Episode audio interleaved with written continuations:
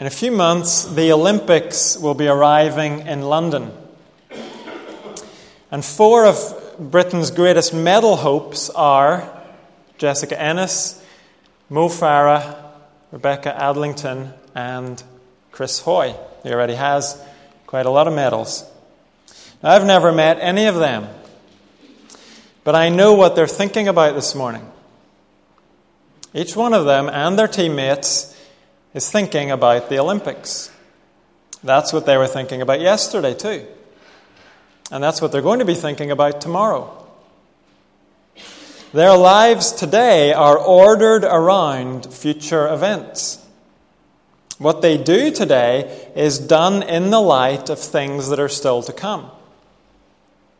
That's what allows them and enables them to keep going to keep going with training that breaks down their bodies. That's what their training is designed to do.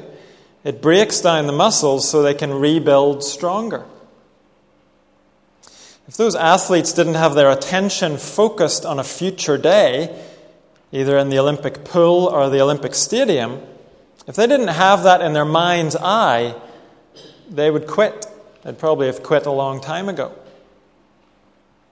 Because no one trains like an Olympian unless they're planning to be in the Olympics. Casual exercisers might think that they're training hard, but they're doing nothing compared with these guys. Because unless we have the goal that they have, we can't train as hard as they can. We can't put up with the pain. Now, I mention all this because it sets us up to think about our passage this morning. It's a passage about living looking forward. If you haven't already turned there, you'll find it on page 1160 in 2 Corinthians, and we're picking up where we left off last week. So, chapter 4, verse 16, and I'll read through to chapter 5, verse 10. Paul says, Therefore, we do not lose heart.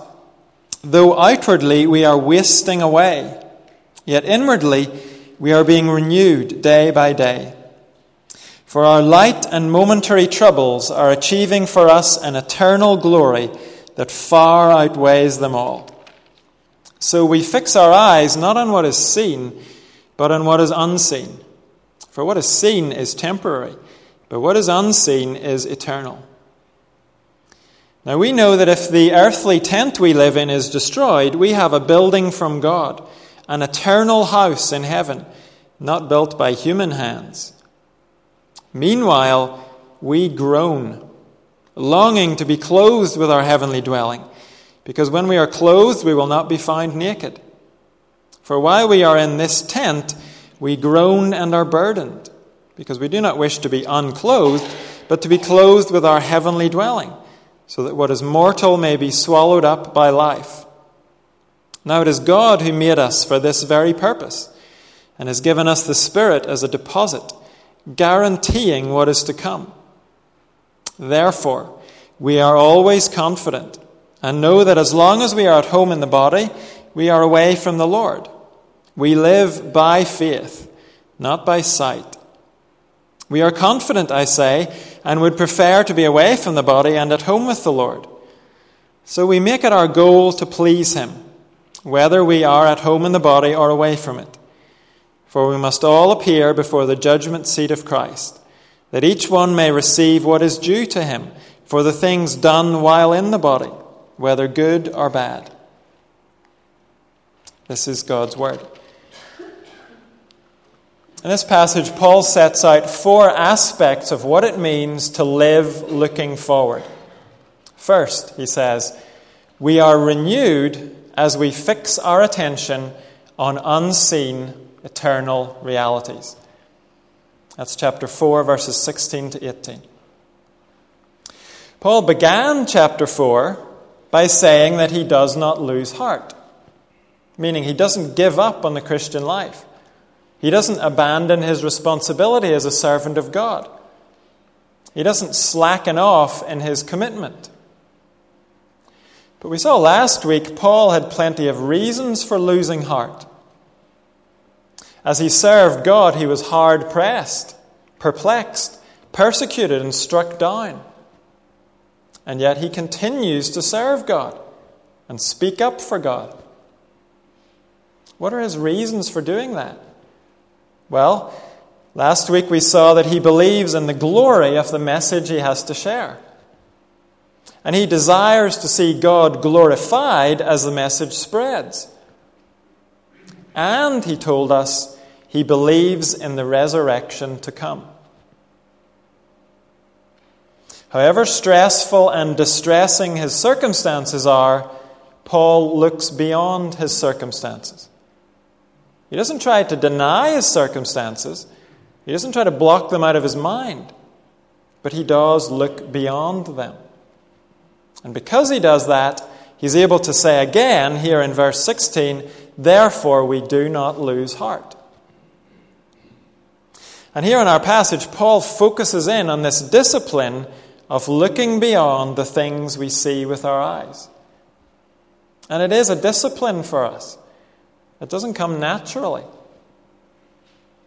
But we need to develop this discipline if we're going to be able to say with Paul, we do not lose heart. If you and I can see no further than our present circumstances, then we're sunk, spiritually speaking. So look how Paul opens this up for us. Notice again, he does not deny the reality of his circumstances. In verse 16, outwardly we are wasting away. Let's not tiptoe around the issue. Paul is talking about his physical person, his body and mind. His constant hard work as a messenger of Jesus, the hardships he suffers, beatings, imprisonment, shipwreck, and the unrelenting stress of caring for the churches, all of that is combining to make Paul waste away. He's just wearing out. Maybe a few weeks' holiday would slow down the process very slightly, but nothing can stop this process of wasting away. It's the same for every one of us. Of course, depending on our age, some of us might not realize yet that we're wasting away. But some of you are very aware of it. Your bodies can't do what they used to do. Muscles begin to lose their power. Pains develop and they don't go away. Hair falls out. It's the same for everyone. And on top of that, our specific circumstances can take a big toll. Concerns about work and family bring stress and anxiety on us. That speeds up the wasting away. I'm not trying to depress you here. Because Paul is not depressed. That's the important point here. His circumstances and his wasting away are almost certainly worse than ours. And he's honest about them, but he's not depressed. Why? Because he's looking beyond those things. Verse 16 again. Though outwardly we are wasting away, yet inwardly we are being renewed day by day. Let's make sure we get what Paul is saying. Our outward decay is a process. We all know that. It doesn't take place all at once. And here Paul says that our inward renewal is also a process. So he's not talking about being given strength for another day. Of course, God does give us that, but that's not what Paul is thinking about here. He's talking about a process of remaking us. It's important that we get this because we may not think this way about inward renewal. We know that something happens to us at the moment of our conversion. We know that we're changed in some way. We're made new on the inside. And we also know that when we finally appear in God's presence, the last traces of sin will be removed from us. They'll have to be, or we wouldn't be able to stand before God. So we know about those changes. But here, Paul is talking about a process of renewal. as our outer person is wasting away by degrees, Paul says our inner person is going in the opposite direction. It's being renewed by degrees. Day after day, God is doing his work of new creation in us. We are blossoming into the likeness of Jesus Christ. The great artist Michelangelo said, The more the marble wastes, the more the statue grows. The more the marble wastes, the more the statue grows. In other words, when he looked at a big block of marble, what he was interested in was the statue inside the block of marble. He could see that statue in his mind. And so, as an artist, it was his goal not to preserve that outer block, but to chip away at it. And the more the block fell away, the more the statue inside it grew. The more the marble wastes, the more the statue grows. That's a little bit like Paul's point here. The time between our conversion and our death is not a waste of time. It's time when God is inwardly renewing us. He's making us more like the man or woman who will one day live in His presence. Our outside may be wasting, but the likeness of Christ is growing in us. Of course, you and I can only see and feel the outward decay. So, in order not to lose heart, we have to look beyond what we can feel and what we can see with our physical eyes. By faith, we have to see that God is actually renewing us. Our circumstances are not actually destroying us. It might feel like they are, but in fact, they're refining us and causing us to grow. And look what Paul goes on to say, verse 17. For our light and momentary troubles are achieving for us an eternal glory that far outweighs them all. Now, Paul has told us enough about his troubles to prove that they were not light and momentary, they were heavy and ongoing. But his point is compared to what is to come, even the worst troubles here on earth are fairly insignificant. I wouldn't dare to tell you that your troubles are light today. But Paul is telling you that. And the troubles he experienced could match any of ours. Paul can only say that his troubles are light and momentary because he's looking beyond them. And as he looks beyond them, he's able to say, They are achieving for us an eternal glory that far outweighs them all. We could improve slightly on the NIV translation. Our troubles are producing in us, to an incomparable degree, an eternal weight of glory. When we read in the NIV that our troubles are achieving glory for us, we might think that they're earning glory. But that's not Paul's point. He's saying our troubles are used by God to produce in us an eternal weight of glory. He's expanding on what he said in verse 16. He's telling us what he means by inward renewal. God produces in us an eternal weight of glory. The word weight is the important word here. It means something is substantial and solid. If you go 10 pin bowling with a balloon, you're wasting your time.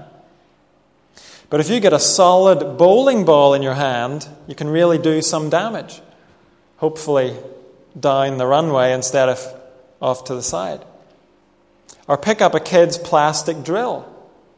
It's light and it's useless. A real drill is heavy. It can bore right through your brick wall. Or think about jewelry. I've mentioned before that we took Megan's parents to see the crown jewels.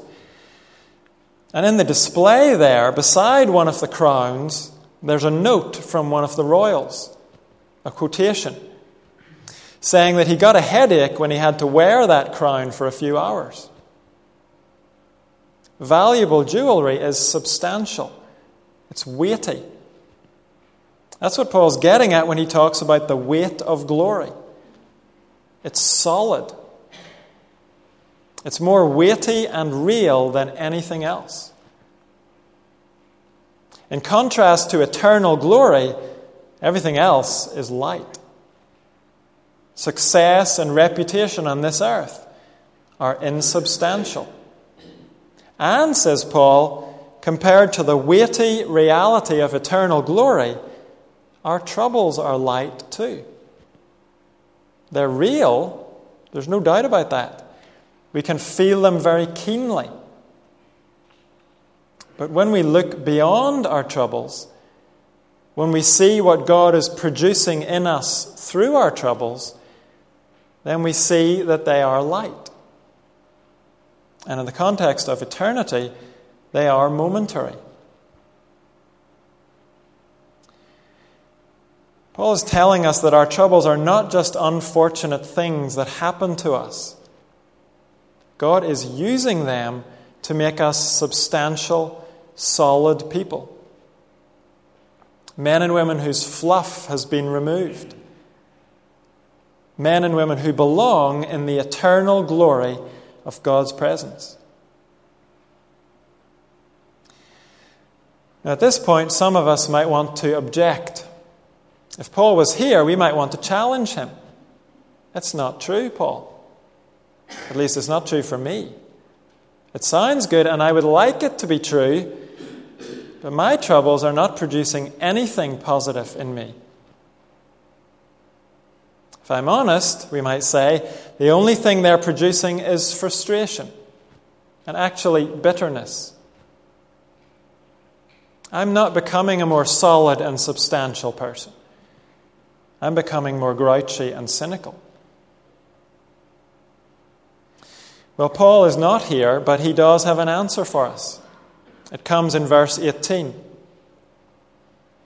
The NIV has put a full stop at the end of verse 17, but actually it should be a comma. Verse 18 is completing the thought of verse 17. And the first word of verse 18 should be because rather than so. Verse 18 is giving us the cause of verse 17. So if we put verses 17 and 18 together, we get this. Our troubles are producing glory in us because we fix our eyes not on what is seen, but on what is unseen. Paul's point is this inner renewal is not an automatic thing. It happens as we discipline ourselves to look beyond our troubles. Or, as the screen says, we are renewed as we fix our attention on unseen eternal realities. There's no doubt if we focus only on our circumstances, we will lose heart. We will become frustrated and bitter. But we are inwardly renewed as we look to the things we cannot see yet. As we do that, glory is produced in us. That's what Paul is saying. And that is what it means to live by faith. We believe in what we cannot see yet. And that makes all the difference to our attitudes and our mindset today. You might have heard the saying that someone is so heavenly minded they're of no earthly use. Paul says that's rubbish. Those who are truly heavenly minded are of the most earthly use. They don't lose heart in their service and witness for Jesus. Sure, there are dreamy people around, there are people who are disconnected from reality, but that's not heavenly mindedness. That's being dreamy and disconnected. True heavenly mindedness produces inward renewal. And that produces faithfulness and perseverance in this life. So, this is not a call for us to opt out of real life and relationships. It's a call to go about life and relationships with an awareness of things we can't see yet. Paul's not saying walk around with your physical eyes closed. He's saying walk around with your spiritual eyes open. The things that we see with our physical eyes are real. But there are unseen things that are even more real. And it's those things which must determine our perspective on life. Paul has mentioned unseen realities, but he hasn't told us what they are yet. That's what he moves on to in chapter 5, verses 1 to 4. We groan with expectation because we know what God has prepared for us. Chapter 5, verse 1. Now we know that if the earthly tent we live in is destroyed, we have a building from God, an eternal house in heaven, not built by human hands. What exactly does Paul mean? Well, we know what he means by the earthly tent we live in. He means our mortal bodies. That's what he's been talking about. These bodies that are wasting away. And one day they will finish wasting away They'll be done. But Paul says that will not mean we're done. Because God has an eternal body prepared for us. That's how most commentators understand this phrase, an eternal house. And I think they're right. When Paul mentioned an earthly tent, he meant a body. It makes sense to understand an eternal house as a body as well. Now, today, we live in a fairly fragile, temporary body. Paul calls it a tent. In the future, we will live in a permanent, glorious body. Paul calls it a house. In his first letter to the Corinthians, Paul described that glorious body. He talks about it in 1 Corinthians chapter 15. He's clear that it will be a physical body and also an immortal body. So it will be in continuity with this present body, but it will also, in some ways, be in contrast to this present body. It will not have any of the weakness of this body. And we will receive it when Jesus Christ returns to this earth. It's a resurrection body. And that resurrection will happen when Christ returns. So we might ask, well, what about the time between our death and resurrection? We know from Scripture that those who die before Christ's return go straight to be at home with the Lord. Paul is going to say that later. But as blessed as that situation is, it's still what theologians call an intermediate state.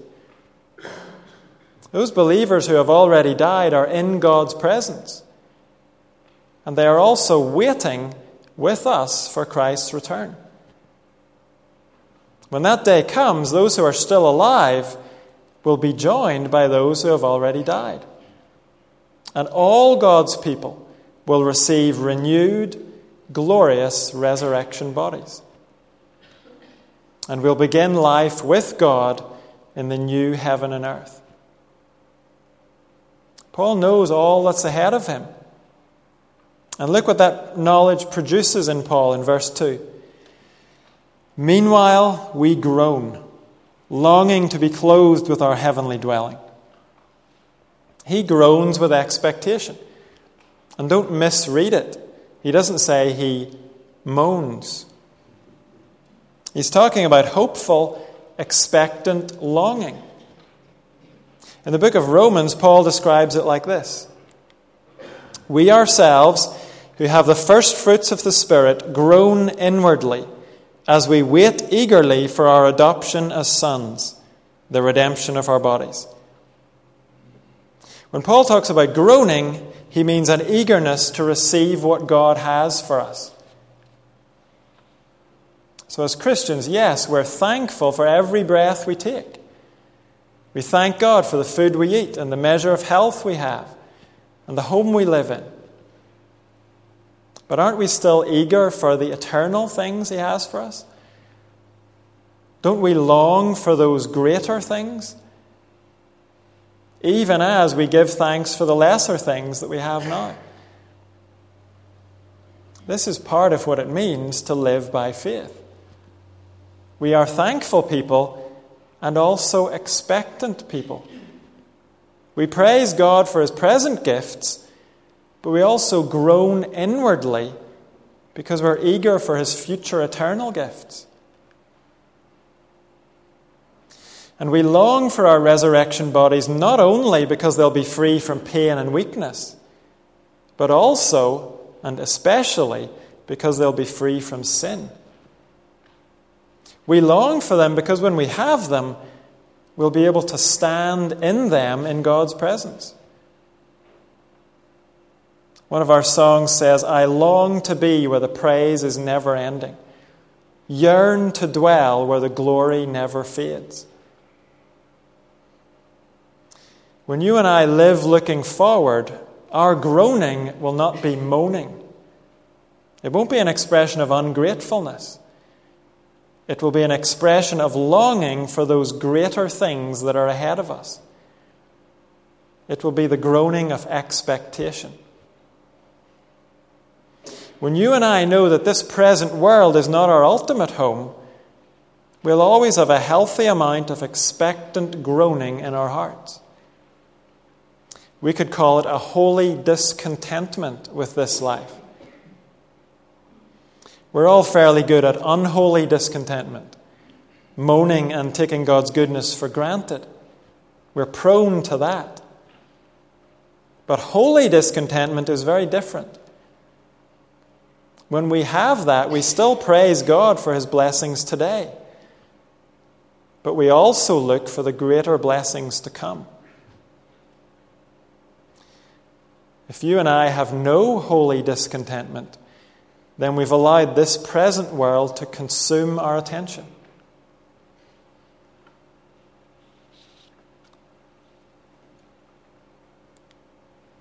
In verses 3 and 4, Paul changes from talking about tents and houses and he speaks about clothing and nakedness. He's simply underlining the point that our life in eternity will not be a bodiless existence.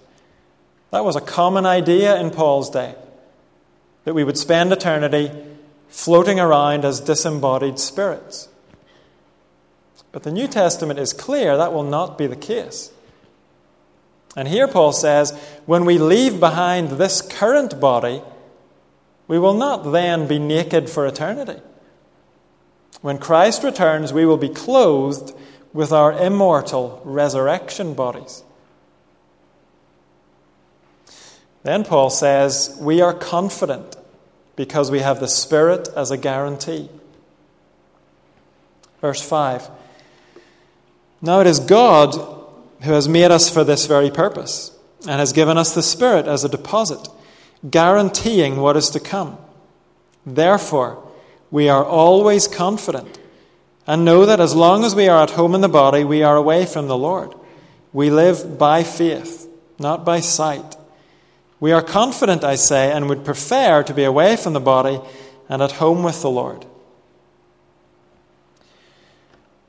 Paul says that God has not left us with only promises about the future. He's given us a foretaste of the future today. That foretaste is in the form of His Holy Spirit.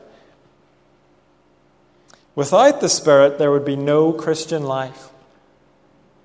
It's the Spirit who shows me my sin and leads me to Christ and shows me the beauty and sufficiency of Christ. It's the Spirit who assures me that Jesus died for me. Not just for some people, but for me. It's the Spirit who convinces me that in Christ I'm accepted as a child of God. I can call him Father. It's the Spirit who works through God's Word to comfort me and challenge me. It's the Spirit who carries out God's work of renewal in me. God forgive us if we undervalue the Holy Spirit. And here Paul says our confidence about God's future gifts comes from the fact that we already have the gift of the Holy Spirit. He's a deposit guaranteeing what is to come. So even as we live in this weak, decaying body, we are confident. Yes, we groan. We would prefer to be out of this decaying body and at home with the Lord.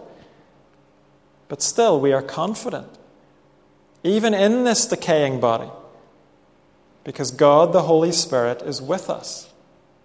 We have not been abandoned. And so, verse 7, we have confidence to live by faith, not by sight. Literally, we walk by faith. As you and I journey on the road of life, we are guided and motivated by things we cannot see yet. It's not that we're blind at the moment, it's just that we don't see all there is to see yet. But even as we journey, we do have a foretaste of what's ahead of us. And so we walk purposefully. We know where we're headed to. And as we walk, Paul says, we are committed to pleasing God because our lives will be evaluated by Christ. Verse 9 So we make it our goal to please Him, whether we are at home in the body or away from it. For we must all appear before the judgment seat of Christ, that each one may receive what is due to him for the things done while in the body, whether good or bad. If we genuinely have faith in what God has prepared for us, then we will live to please Him today. Obedience is part of what it means to live by faith. Now, we all know that when we come to Christ, our sins are forgiven, our debt is paid. We are counted righteous in Christ. We will not face condemnation at the last judgment. So, what is Paul talking about here? Well, Paul is certainly not disagreeing with himself. He's the New Testament writer who teaches us the most about faith in Christ freeing us from condemnation. But Paul is also clear that as Christians, our lives will be evaluated at Christ's judgment seat. No genuine believer will face condemnation, but we will all face evaluation. The New Testament says that far too many times for us to ignore it. Here are just a couple of examples. We will all stand before God's judgment seat. That's written to Christians. Each of us will give an account of himself to God, written to Christians. And Jesus said, Store up for yourselves treasures in heaven, where moth and rust do not destroy, and where thieves do not break in and steal. There will be degrees of reward in heaven. It seems that those rewards will take the form of greater responsibilities for service in heaven. We can't say much more than that. We know that our service for God does not earn us a place in heaven. But once we have been granted a place in heaven through faith in Christ, then we will serve God. Or as Paul puts it here, we will make it our goal to please Him. Not only when we arrive in His presence, but also today. And this too is part of what it means to live by faith. It means believing that what we do today matters, it counts. A life that is lived to please God will result in eternal blessings. That is one of the eternal realities we look forward to.